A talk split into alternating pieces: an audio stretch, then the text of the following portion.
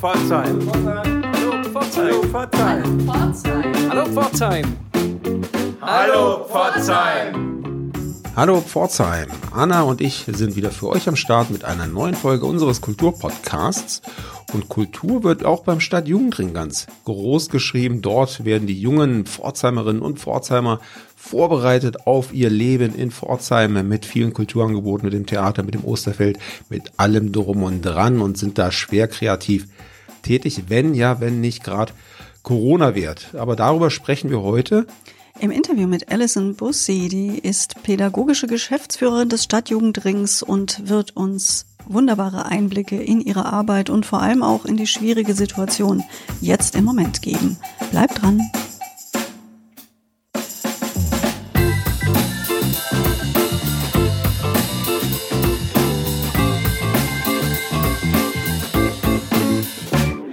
Wir freuen uns, dass Alison Bassi, die pädagogische Geschäftsführerin des Stadtjugendrings Pforzheim, heute bei uns ist. Alison, für alle, die dich nicht kennen, stell dich doch mal kurz vor.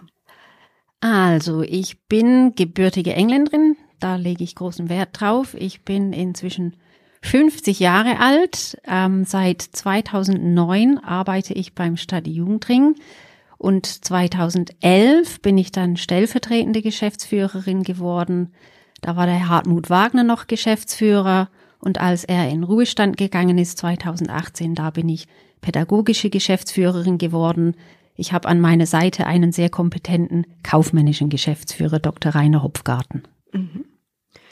Und der Stadtjugendring ist ja eine feste Größe in Pforzheim für vielerlei Bildungsangebote, aber eben auch kulturelle Veranstaltungen. Ich persönlich habe als letzte große kulturelle Veranstaltung im Sommer, wann war das? 2019 muss das gewesen sein, das Kindermarktplatzfest mit meiner kleinen Tochter besucht, das ja grandios war. Also der komplette Marktplatz, unterer Marktplatz, oberer Marktplatz war äh, eingedeckt mit wunderbaren Angeboten, Kulturangeboten für Kinder, inklusive Bands, die exklusiv, also Kinderbands für Kinder gespielt haben.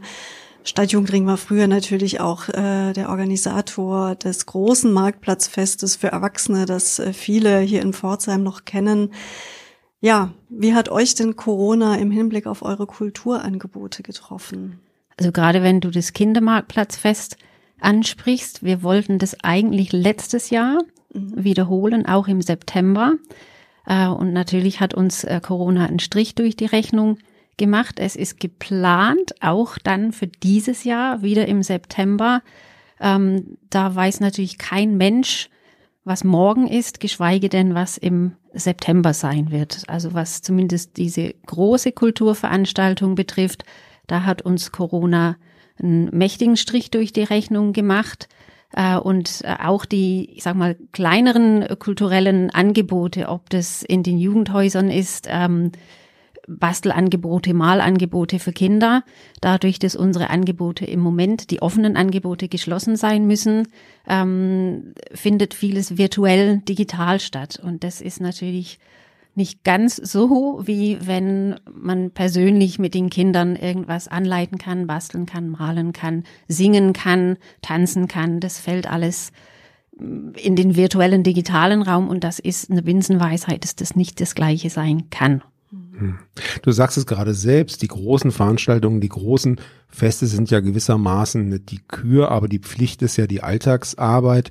Wie viele Kinder und Jugendliche sind denn im Stadtgebiet überhaupt betroffen? Wie viele Kinder und Jugendliche betreut ihr sonst jeden Tag in euren Jugendhäusern, in euren Jugendtreffs und müssen jetzt eben auf Online-Angebote ausweichen?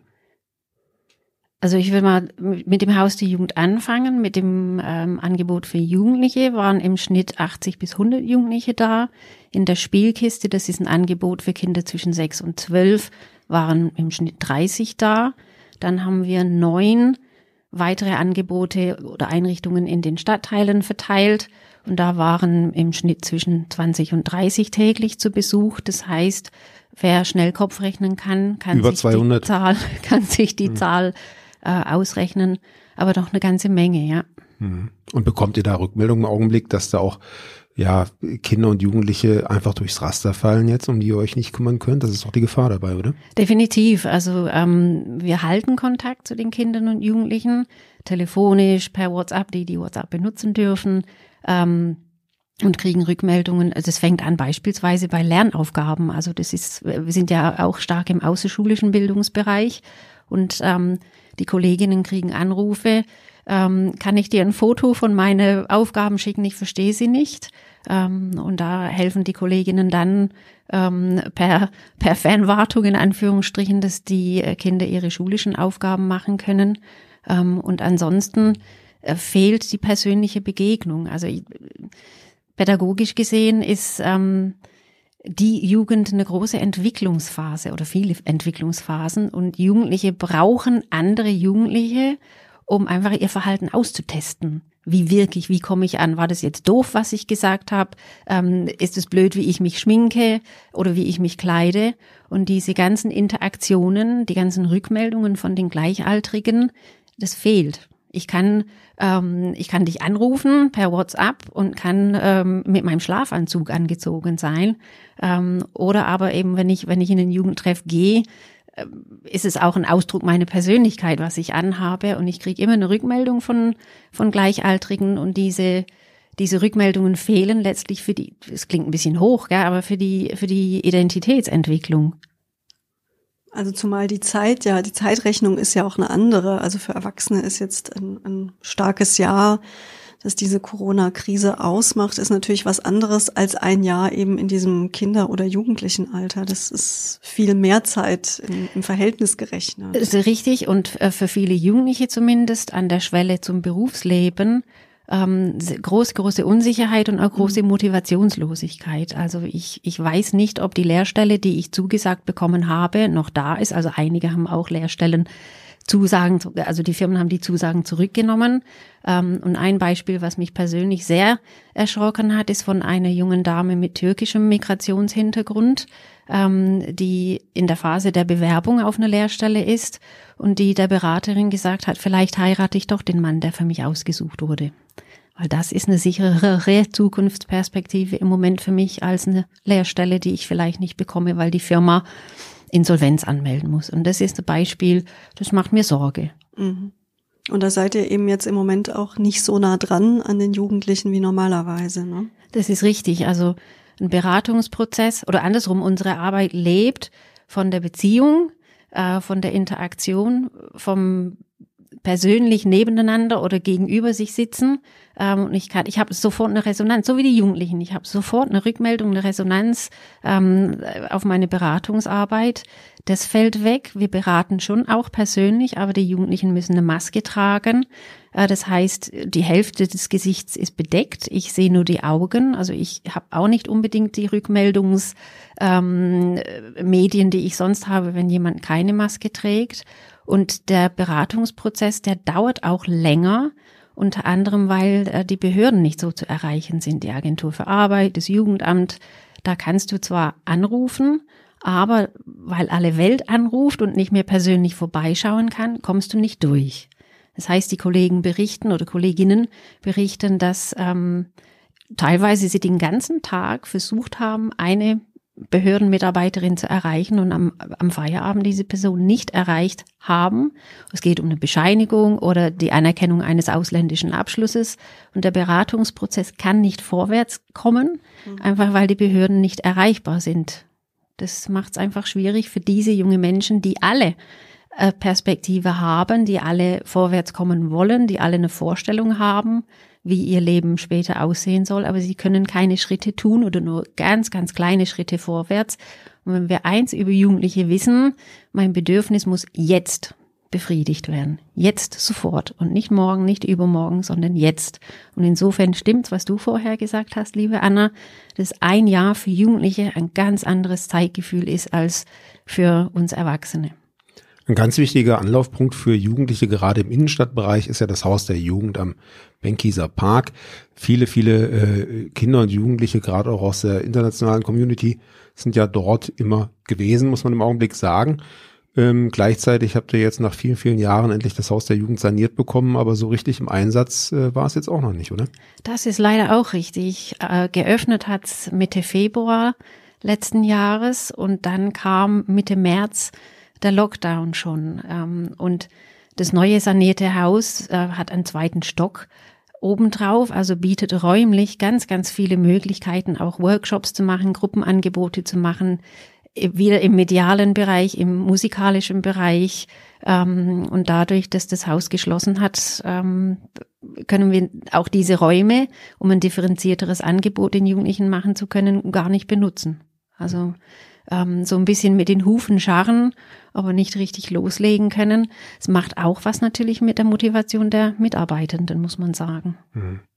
Als Pädagogin, die du äh, bist, weißt du ja sicherlich auch um die Wichtigkeit einer kreativen Förderung, äh, Schulung, Erziehung. Und du hast es gerade selber gesagt, ihr habt jetzt ganz tolle neue Räume, die ihr theoretisch nutzen könntet, auch für äh, kreative Dinge. Was, was gibt es denn dort für Kinder und Jugendliche demnächst, wenn vielleicht mal wieder äh, Corona vorbei ist und das Haus der Jugend genutzt werden kann? Was, was kann man im Haus der Jugend künftig machen, was man vielleicht vorher nicht konnte? Also wir haben einen Raum ausgestattet mit ähm, Möglichkeiten, äh, Filme zu machen. Also wir haben ein Greenscreen, das heißt, wir haben eine Green, äh, Green Wand, also kein Greenscreen, sondern eine Wand grün angestrichen ähm, und könnten da tolle Filme machen. Da hat es eine bunte Auswahl an Mu Musikinstrumente, beziehungsweise vieles geht ja auch digital über den PC, also elektronische Musik. Das könnten die Jugendlichen machen. Ähm, Fotos, also Fotografie, dank Medien auch mit diversen Apps ähm, Stop-Motion-Filme machen, was weiß ich. Also wirklich ganz, ganz viel wäre möglich. Wir haben auch äh, qualifiziertes Personal im Haus der Jugend, ähm, die, die leidenschaftlich diese Bereiche machen würden, wenn sie denn könnten. Leidenschaft für die Zielgruppe, das würde mich mal interessieren. Wie schafft man es denn, als doch immer älter werdende Erwachsene, älter werdende Erwachsene, sich diese Leidenschaft für die doch junge Zielgruppe zu bewahren? Äh, erstmals musst du sie haben. Und ich unterstelle, dass jeder Mitarbeiterin, jeder Mitarbeiter bei uns äh, diese Leidenschaft für die Kinder, die sie begleiten dürfen oder die Jugendlichen, die sie unterstützen dürfen, hat. Ähm, Young at Heart, sagen die Engländer. Gibt es auch ein Lied, der Sebastian wird bestimmt wissen, von welcher Gruppe, das fällt mir gerade nicht ein. Ähm, und ich glaube, jeder unserer Kolleginnen ähm, ist oder sind young at heart, also jung geblieben, ähm, einfach ein Interesse für diese junge Menschen, nicht Angst vor denen, äh, sie nicht abtun als nervig und die äh, verstoßen gegen die Corona-Regeln, ähm, sondern sie als faszinierende, Menschen zu betrachten und Interesse für sie zu zeigen und an ihnen zu haben. Und auch viel von ihnen äh, zu lernen, die Unbeschwertheit, äh, mit der sie an manchen Sachen herangehen und doch wie reflektiert und wie tiefsinnig sie sein können. Also für mich und ich glaube, ich spreche auch für die Mitarbeitenden bei uns ein faszinierendes Publikum, mit dem wir arbeiten dürfen. Und ein Geben und ein Nehmen, wie du gerade angedeutet hast. Ja, also auf jeden Fall ist da, ich weiß nicht, ob Wechselwirkung das richtige Wort ist, aber ähm, wir bekommen auch was von denen in der Arbeit. Sonst wird, also wir haben einen, einen relativ geringen Personalwechsel bei uns. Also wir haben Menschen, die wirklich äh, 20, 30 Jahre im Betrieb sind und die würden das so lange nicht aushalten mit, äh, mit diesen Zielgruppen, die sie betreuen dürfen, wenn sie nicht was davon bekommen würden, was zurückbekommen würden. Zu sehen, wie ein Mensch, Verzeihung, pathetisch aufblüht, wie er entwickelt, wie er wächst. Also es ist einfach, ähm, man bekommt auch was zurück von der Arbeit mit dieser Zielgruppe. Nicht nur, äh, man schafft es, die in der Ausbildung äh, zu vermitteln, sondern äh, wenn sie kommen, ähm, durch die Angebote im kreativen Bereich vielleicht, die wir machen, äh, sie entdecken Fähigkeiten an sich, sie entdecken Stärken, sie können was ausprobieren, ob das Malen ist, ob das ein Film drehen ist, ob das Singen ist, ob das Tanzen ist, die entdecken Fähigkeiten an sich, die sie vorher nicht hatten. Du kannst zuschauen, du kannst dich mit freuen du kannst wirklich erleben, wie sie äh, von teilweise schüchternen Dingen zu selbstbewussten jungen Persönlichkeiten heranwachsen. Und das finde ich ist phänomenal. Die Welt hat sich ja schnell gedreht in den letzten 20, 30 Jahren, die ganze Digitalisierung, das Internet und äh, auch die kreativen Möglichkeiten haben sich ja dadurch geändert. Hast du selber feststellen können, wie sich das bei den Jugendlichen dann auch verändert hat, wie die Bedürfnisse sind, die, die Möglichkeiten, die sie nutzen können, die Wünsche? Also ich würde mal sagen, wir lernen von ihnen. Also ähm, ich weiß nicht, ob wir denen immer einen Tick hinterher hinken. Sie bringen die neuen Trends mit. Sie bringen die neuen digitalen Trends mit, die neuen musikalen, musikalischen Trends mit und wir greifen sie auf und setzen sie um. Und wenn das eine Kritik gäbe, wäre es vielleicht, dass wir nicht ähm, so zeitnahe dran sein können, wie es wie es vielleicht wünschenswert wäre. Also äh, die bringen die Sachen mit, wir gucken es von denen ab. Bis wir gelernt haben, wie wir es anwenden und umsetzen, sind die vielleicht schon wieder ähm, beim nächsten Trend. Aber das hält auch euch dann jung und äh, am Puls der Zeit. Genau, das hält uns am Puls der Zeit auf jeden mhm. Fall. Für die ganz, äh, ganz, ganz jungen Pforzheimerinnen und Pforzheimer ist ja alle zwei Jahre Puzzleheim immer ein ganz wichtiges Datum im Kalender, eine Veranstaltung, die es schon viele, viele Jahre gibt. Du kannst uns gleich nochmal sagen, wann das erste Puzzleheim stattgefunden hat. Du bist lustig. Kann ich nicht. Also ich würde jetzt tippen auf vielleicht zwölf Jahre, zehn, zwölf Lass Jahre. Ich gelten, du könntest mir alles sagen. Okay. Ich würde ja sagen. Also ich kann mich noch erinnern, als das äh, Puzzleheim äh, die ersten ein, zwei Jahre im, im äh, Benkiser Park äh, mhm. stattgefunden äh, hat, damals noch in kleinerem äh, Ausmaß, äh, kann ich mich noch sehr gut daran erinnern, aber wann genau das war, weiß ich jetzt auch nicht. Wie auch immer, dieses Jahr äh, heißt es ja auch wieder, weil keiner weiß, äh, wie geht's weiter mit Corona, es kann alles und nichts passieren. Und ihr müsstet aber trotzdem jetzt schon ordentlich in die Planung einsteigen für den Sommer, oder? Ja, das ist richtig. Also normalerweise findet es in der Bohrrheinschule statt und normalerweise sind es 250 Kinder täglich. Ähm, und da kein Mensch weiß, also äh, wie die nächsten Verordnungen aussehen und erst recht nicht im ähm, Juli, August, äh, werden wir irgendwann die Entscheidung treffen müssen, findet statt. Wenn es stattfindet, höchstwahrscheinlich mit einer geringeren Zahl an äh, Kindern, die teilnehmen können, vielleicht auch dann mit weniger Angebote, die, äh, die gemacht werden können. Also vor haben wir's auf jeden Fall, aber das hängt äh, letztlich von politischen Entscheidungen ab, ob wir es werden durchführen können. Ich denke, wir werden es nicht durchführen können, wie es sonst läuft. Wir drücken auf jeden Fall Daumen, dass es vielleicht doch klappen könnte mit Puzzleheim, Danke. weil das doch für die, gerade für die ganz kleinen Pforzheimerinnen und Pforzheimer schon eine wichtige Geschichte ist. Und so manche Familie wird sicherlich auch ihren Urlaub daraufhin abstimmen. Das ist richtig. Ich glaube, das ja. hängt auch noch miteinander ja. zusammen. Ja, Alison, wie, wie wichtig ist das für Kinder und Jugendliche in Pforzheim, dass endlich wieder offene Angebote des Stadtjugendrings in der Stadt gegeben werden können? Ich äh, verweise mal auf Paragraph 1 vom Kinder- und Jugendhilfegesetz. Paragraph 1 sagt sinngemäß, dass die Gesellschaft Kinder und Jugendliche zu eigenverantwortlich und gemeinschaftsfähigen Persönlichkeiten erziehen soll. Und ich frage mich, wie ein Kind oder ein Jugendlicher gemeinschaftsfähig werden soll ohne Gemeinschaft. Das heißt für mich, oder ich wünsche es den Jugendlichen, den Kindern, dass sehr bald Lockerungen in der Form kommen, dass sie sich wieder treffen können, dass sie sich wieder austauschen können, dass sie wieder einfach Spaß miteinander haben können. Ja, diesem Wunsch äh, schließen wir uns an. Das war ja ein, ein wunderschönes Schlusswort und fast schon ein Plädoyer, aber wir wissen, der Gegner ist Corona und nicht zu beeindrucken durch schöne Worte und gute Gedanken. Ganz herzlichen Dank, Alison, dass du heute bei uns warst, dass du uns Einblick in eure Arbeit auch unter diesen schwierigen Bedingungen gegeben hast und alles Gute für die Zukunft für euch. Vielen, vielen Dank.